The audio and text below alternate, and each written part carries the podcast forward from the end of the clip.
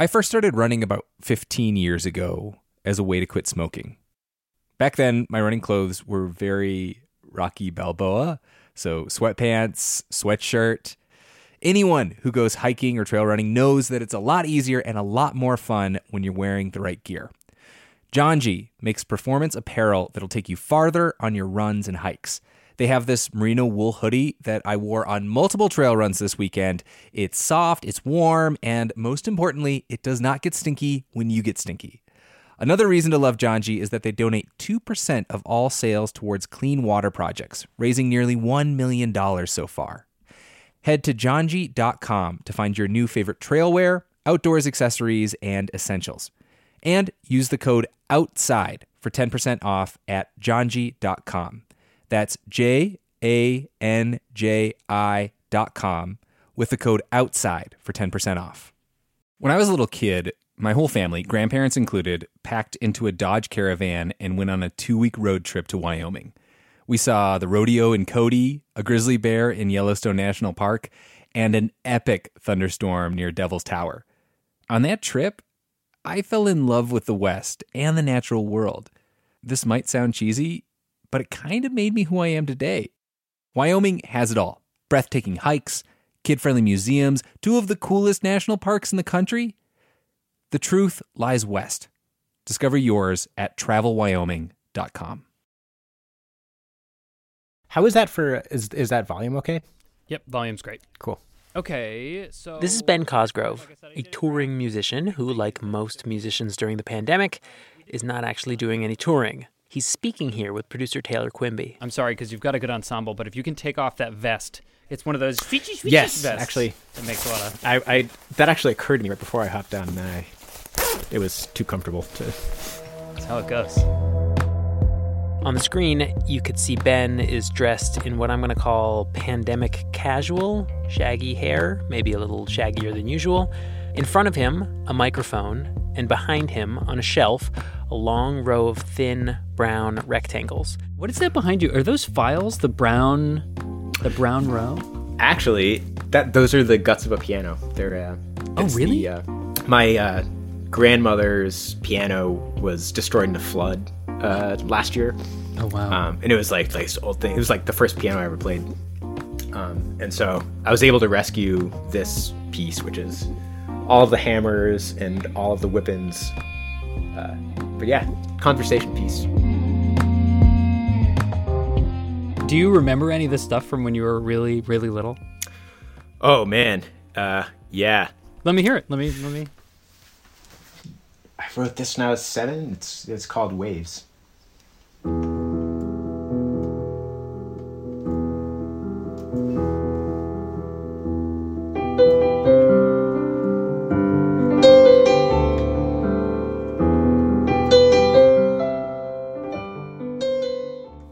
Lot of music about the outdoors and our relationship to it.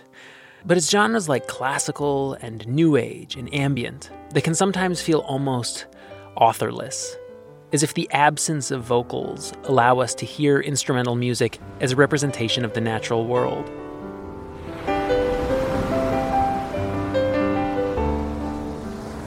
I've always tried treating the rest of the world as sort of like a writing prompt, and like, you know, without using words or images. Like, how can you sort of suggest what this looks and feels like? Yeah. Uh, and I don't know if I would have had the language to say that that's what I was doing even back then, but something about that felt like waves to me. And now I think I would come at it with more of a like, oh, what is it about a wave? And like, why would you write about waves? Who are you, Wave? Um, who is who is wave? Ben started playing music when he was four. And because he's loved the outdoors as long as he's loved playing music, he has made a career out of representing place through song. He doesn't always focus on so called wilderness, but it happens a lot. This is I, re- I had an artist residency since we were talking about these at um, Isle Royale National Park, the least visited national park in the lower 48 states. Really? It was I mean it was a tremendous experience. He's done it by recording and including natural sounds in his music, by naming songs things like pine, meltwater, or wind falling from a higher place. And he's done it by telling stories. island, you know, without electricity or plumbing or, or, or the whole thing. And it, you're really, and you're surrounded by, you know, this big, like the biggest freshwater lake in this hemisphere anyway. Um, But over the years, as Ben's career and music have developed, he started to question the kind of stories he's telling. He started to feel troubled. I wasn't necessarily saying things I didn't believe, but I was, you know, ignoring most of the landscape by only really focusing on, you know, the places that didn't have people in them. This is Outside In, a show about the natural world and how we use it. I'm Sam Evans Brown. Today, how ideas about wilderness can inspire, but also what they might obscure. There is nothing natural about the concept of wilderness. It is entirely a creation of the culture that holds it dear, a product of the very history it seeks to deny. Composer and traveling musician Ben Cosgrove talks about the relationship between nature and music and the idea that changed the way he looks at the world around him and changed his work about the world. Producer Taylor Quimby has the story. There's a song I used to love when I was a kid by the pianist George Winston. It's called Night, Part 1 Snow. I can actually remember listening with my nose pressed to a cold window pane, snow falling so hard outside it looked like TV static. The song captured something I felt but couldn't have described then a delicate beauty, but also this foreboding feeling of being closed in, buried by a powerful nor'easter. George Winston has a lot of albums like this. It's a style he calls rural folk piano. They focus on seasons or landscapes. There's autumn, summer, forest, plains. Each album featuring a lush nature photo on the cover, something you'd find on a YouTube meditation video or something. This kind of music is just one of the varieties that Ben Cosgrove identifies in his unofficial taxonomy of music about landscape. They're like the people who describe a natural situation with sound. So like like Wagner has this thing at the beginning of the ring cycle where for entire minutes you just hear this one, you know, like rippling chord. It's supposed to evoke like the Rhine River. Instrumental music about landscape can be literal and specific, like this part of the ring cycle, or it could be abstract, like a recent composition by contemporary composer John Luther Adams. He won the Pulitzer Prize a few years ago for this piece called "Become Ocean." It sort of just feels like you're entering this thing that um, it's it's like very like long and dense and lush. And the impression you get is that it's just sort of something that existed before you got there and will keep going after you leave, and you just sort of get to wander around inside of it for the time you're there. That's cool.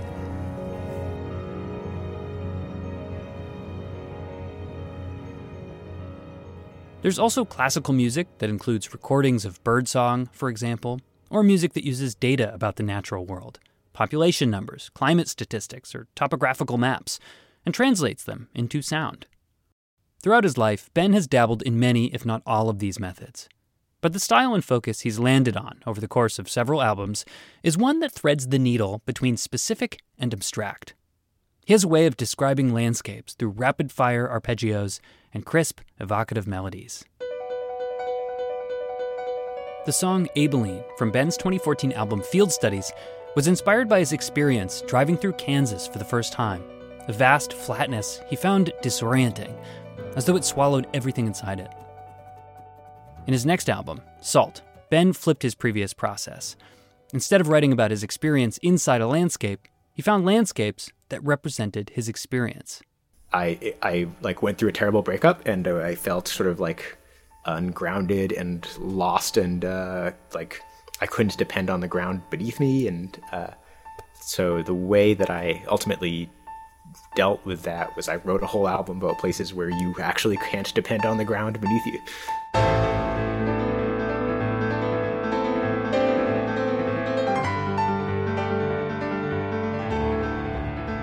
The start of the record is about landscapes where the ground shifts like very violently and dramatically and permanently and it's you know in the moment it feels you know awful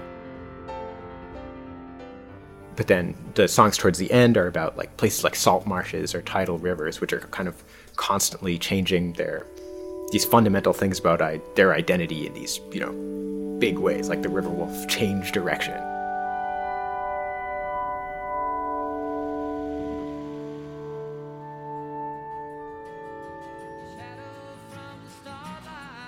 I want to switch gears for a minute and talk about lyrics.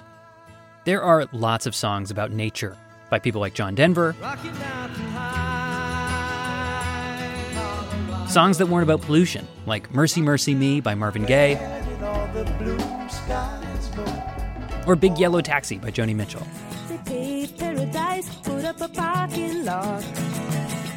And there are songs about how we use nature from a practical perspective.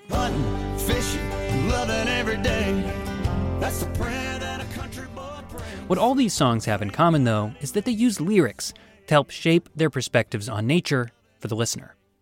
There's still room for interpretation and ambiguity, of course, but when Dolly Parton sings about sunsets and streams and fields as God's coloring book, you get a pretty good idea what she's talking about. I saw a golden ray of sunlight, a silver drop of dew, a soft white.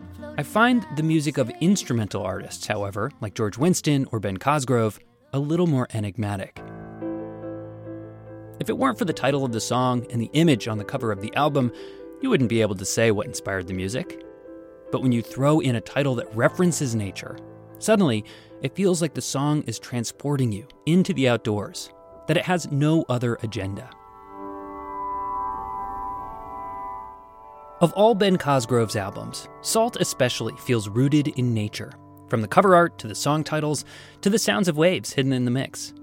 And since college, Ben has leaned into that connection in order to fund his art, taking on residencies at places like the White Mountain National Forest, Acadia, and Isle Royale National Park. And so, in a sort of organic way, Ben's music has over the years come to celebrate the beauty of the wild and the pristine, which, far from being simple observation, actually represents a specific environmental ethic. for a lot of my music, both in the way it was recorded and in the way I thought about it, I I was writing about places, thinking of myself as sort of like the the like you know like the Ralph Waldo Emerson uh, like invisible eyeball thing.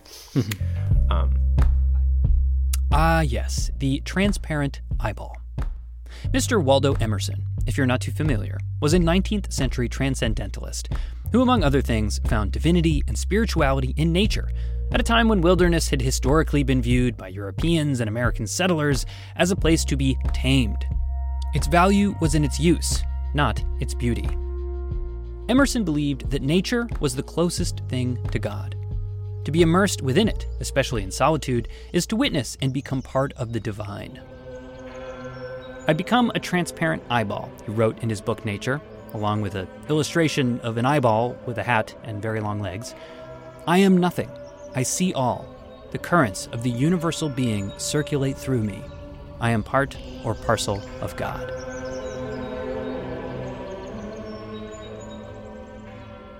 Now, there are plenty of historical reasons to learn about or be interested in the ideas of Waldo Emerson. But taking inspiration from them? In retrospect, Ben has decided that's not really his thing. And that's partly because he's recently been taking inspiration from a somewhat more modern piece of writing. I've been recommending this essay to everybody I meet for like five or six years, and it took me a very long time to realize that I wasn't really putting my money where my mouth was. That's coming up after a break. It's kind of a breeze, uh, isn't it? It's like I, I, I like reread it this morning. It was like, oh yeah,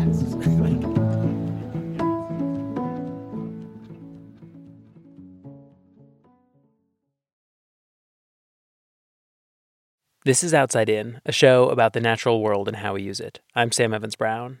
Today, producer Taylor Quimby has been talking about the relationship between music and nature with composer and traveling musician Ben Cosgrove. Before the break, though, the conversation had veered into another subject environmental ethics. Do you remember uh, the first time that you read The Trouble with Wilderness? Uh, weirdly, I do, and I hadn't thought about it until you asked it. um, if there's you know two or three things that have kind of influenced my whatever environmental philosophy I have. It's that's number one among them, I would say. Yeah. In, and in, in part because it was so like I felt like such an idiot for not having thought about it before. Yeah. The Trouble with Wilderness by historian William Cronon is an essay that was first published in 1995, and it's one that's been cited, assigned in classrooms, and debated by critics ever since. There are a few big ideas laid out in the essay, but the gist is pretty straightforward. Just like the the problem with separating our understanding of or like having this dualistic idea of you know like nature is where people aren't and where people are is necessarily not nature um, is problematic for both of those both of the places that fall into each one of those categories um, we kind of compromise the places that we're keeping ourselves out of by fetishizing them and and not really taking them seriously as evolving changing dynamic places and also we sort of get this erroneous moral licensing to mistreat the landscapes that we do inhabit um, because we Yeah. can think like you know like northern alaska's out there so what do i care about Right. this parking lot Yeah, we protect the pristine, but the people who live next to, you know, a, a factory or, you know, a power plant, yeah that's not really worth paying attention to their environmental conditions because it's already gross or whatever. Yeah, it really struck me when I first read it because I I was totally guilty of that through my whole childhood and adolescence. Like I think I I mean, I grew up in kind of a suburban New England town and I kind of thought that like, you know, like you know, there's trees and stuff here, but come on, like the real stuff is, is you got to go north and west for for that. I asked Ben if he wouldn't mind reading a couple of passages from the essay. Here's a little bit. There is nothing natural about the concept of wilderness. It is entirely a creation of the culture that holds it dear, a product of the very history it seeks to deny. To the extent that we celebrate wilderness as the measure with which we judge civilization, we reproduce the dualism that sets humanity and nature at opposite poles. We thereby leave ourselves little hope of discovering what an ethical, sustainable, honorable human place in nature might actually look like. Is, That's the best paragraph. It's really good writing. I mean, like, he's he's good, man. it's crisp. In the essay, Cronon lays out all this in a historical context that outlines how our perceptions of wilderness, as represented by places like national parks and vast stretches of uninhabited landscape, were created through religious and colonial ideologies, often at the expense of indigenous people and rural communities that were violently displaced or oppressed in order to create them. It's pointed out to me that his writing is really excellent. This this essay is obviously hugely influential, but some of the ideas in there would have been extremely obvious to like indigenous people. they they themselves being kind of like romanticized and fetishized at Yeah. the same time they were being the victims of genocide yeah Right. And so in some ways like it takes a guy like William Cronon, you know, a, a very smart white academic yeah white guy from wisconsin to say it in in the way that will cause ripples throughout the environmental movement. You know, mm-hmm. chances are there there there were other people who said something similar before this, but it just didn't it didn't break through. Yeah These are topics that recently activists and advocates have successfully pushed to the forefront of environmental discourse.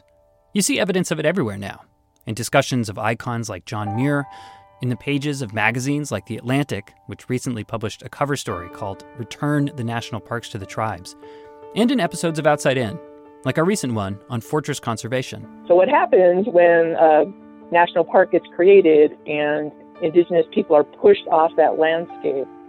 Um, Frankly, it's hard to overstate the degree to which this essay is foundational to the philosophy of our show. It came out in 1995, like I said, and was required reading for college students by the mid 2000s.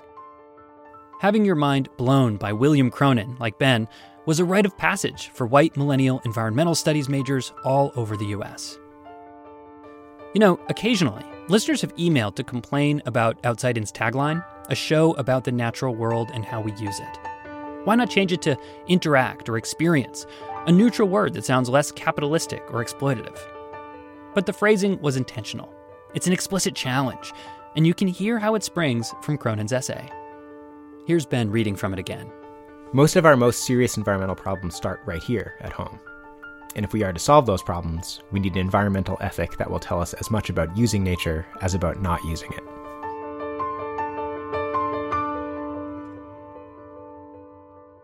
But how all this applies to Ben's music, or any music for that matter, is complicated. Ben has been inspired by the natural world, but he's also writing music that's meant to sound good and afford him a living. And like any piece of artwork, what he puts into his songs and what people take out of them can be two different things. I slowly came to realize that people might be taking the wrong message away after hearing me sit on stage and tell stories about like Isle Royale National Park for an hour. Um, I wasn't necessarily saying things I didn't believe, but I was, you know, ignoring uh, most of the landscape by only really focusing on, you know, the places that didn't have people in them. I can imagine how that might factor in as you've written these songs that are about parks or about these places where like you find yourself telling the same story again and again and it starts to slowly worm its way into your brain about like what am I what am I talking about right now? Yeah, well that and because it like I, I end up telling versions of the same story, you know, every night, it it also has the effect that I I would stop considering them because they were just like, oh yeah, this is the this is like this is the story behind this song.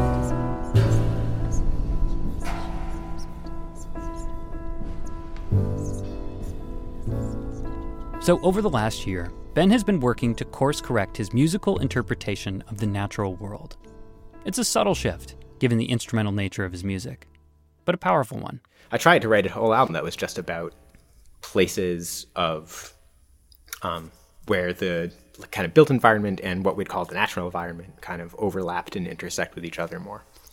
Um, and it wound up being a very much more challenging and interesting project than I realized it would be. And it also was sort of the perfect pandemic undertaking because I couldn't go anywhere.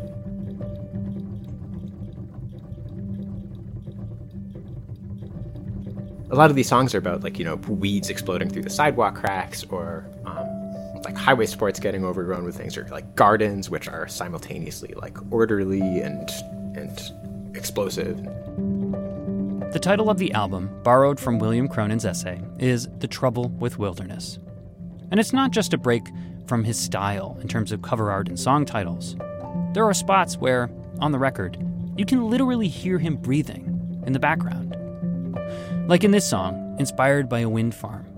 What I wound up trying to do with the noises on the record is come up with a way to make a piano sound kind of like mechanical and organic and kind of like ethereal all at the same time.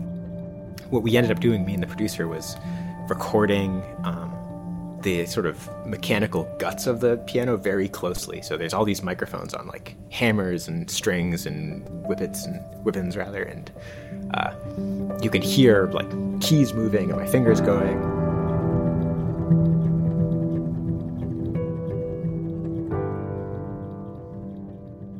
One of my favorite tracks on the new album is inspired by gardens. The title comes from a letter that Charlotte's Web author E.B. White wrote to his wife.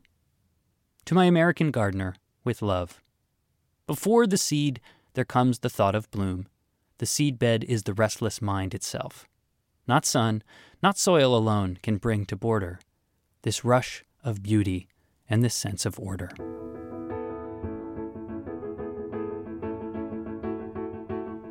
Ben told me he doesn't want to give the impression with this album that conservation is inherently bad, or that we shouldn't protect habitat or enjoy time spent in wilderness spaces.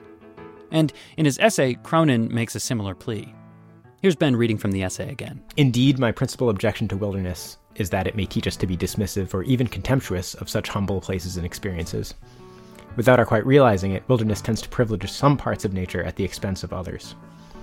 Most of us, I suspect, still follow the conventions of the romantic sublime in finding the mountaintop more glorious than the plains, the ancient forest nobler than the grasslands, the mighty canyon more inspiring than the humble marsh. So Ben's shift is this, and it's a subtle one. He's turned his gaze away from the mountains, and the canyons, and forests, and yes, the waves, and pointed it towards examples of nature that spring at his very feet.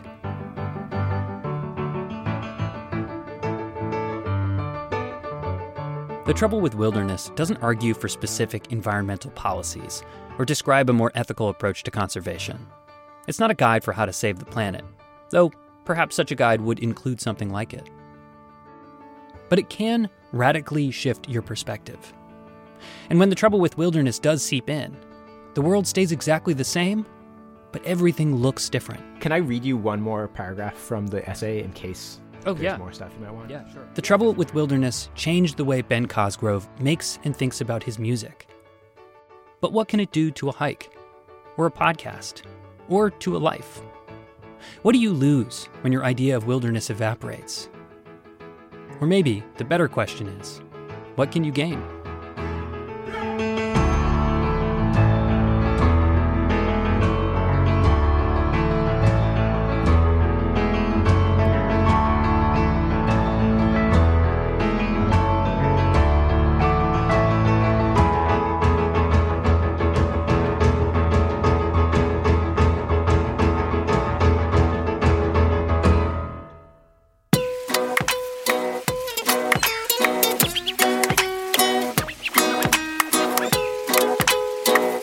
This episode was produced by Taylor Quimby with me, Sam Evans Brown, Justine Paradise, and Felix Poon. Erica Janik is our executive producer.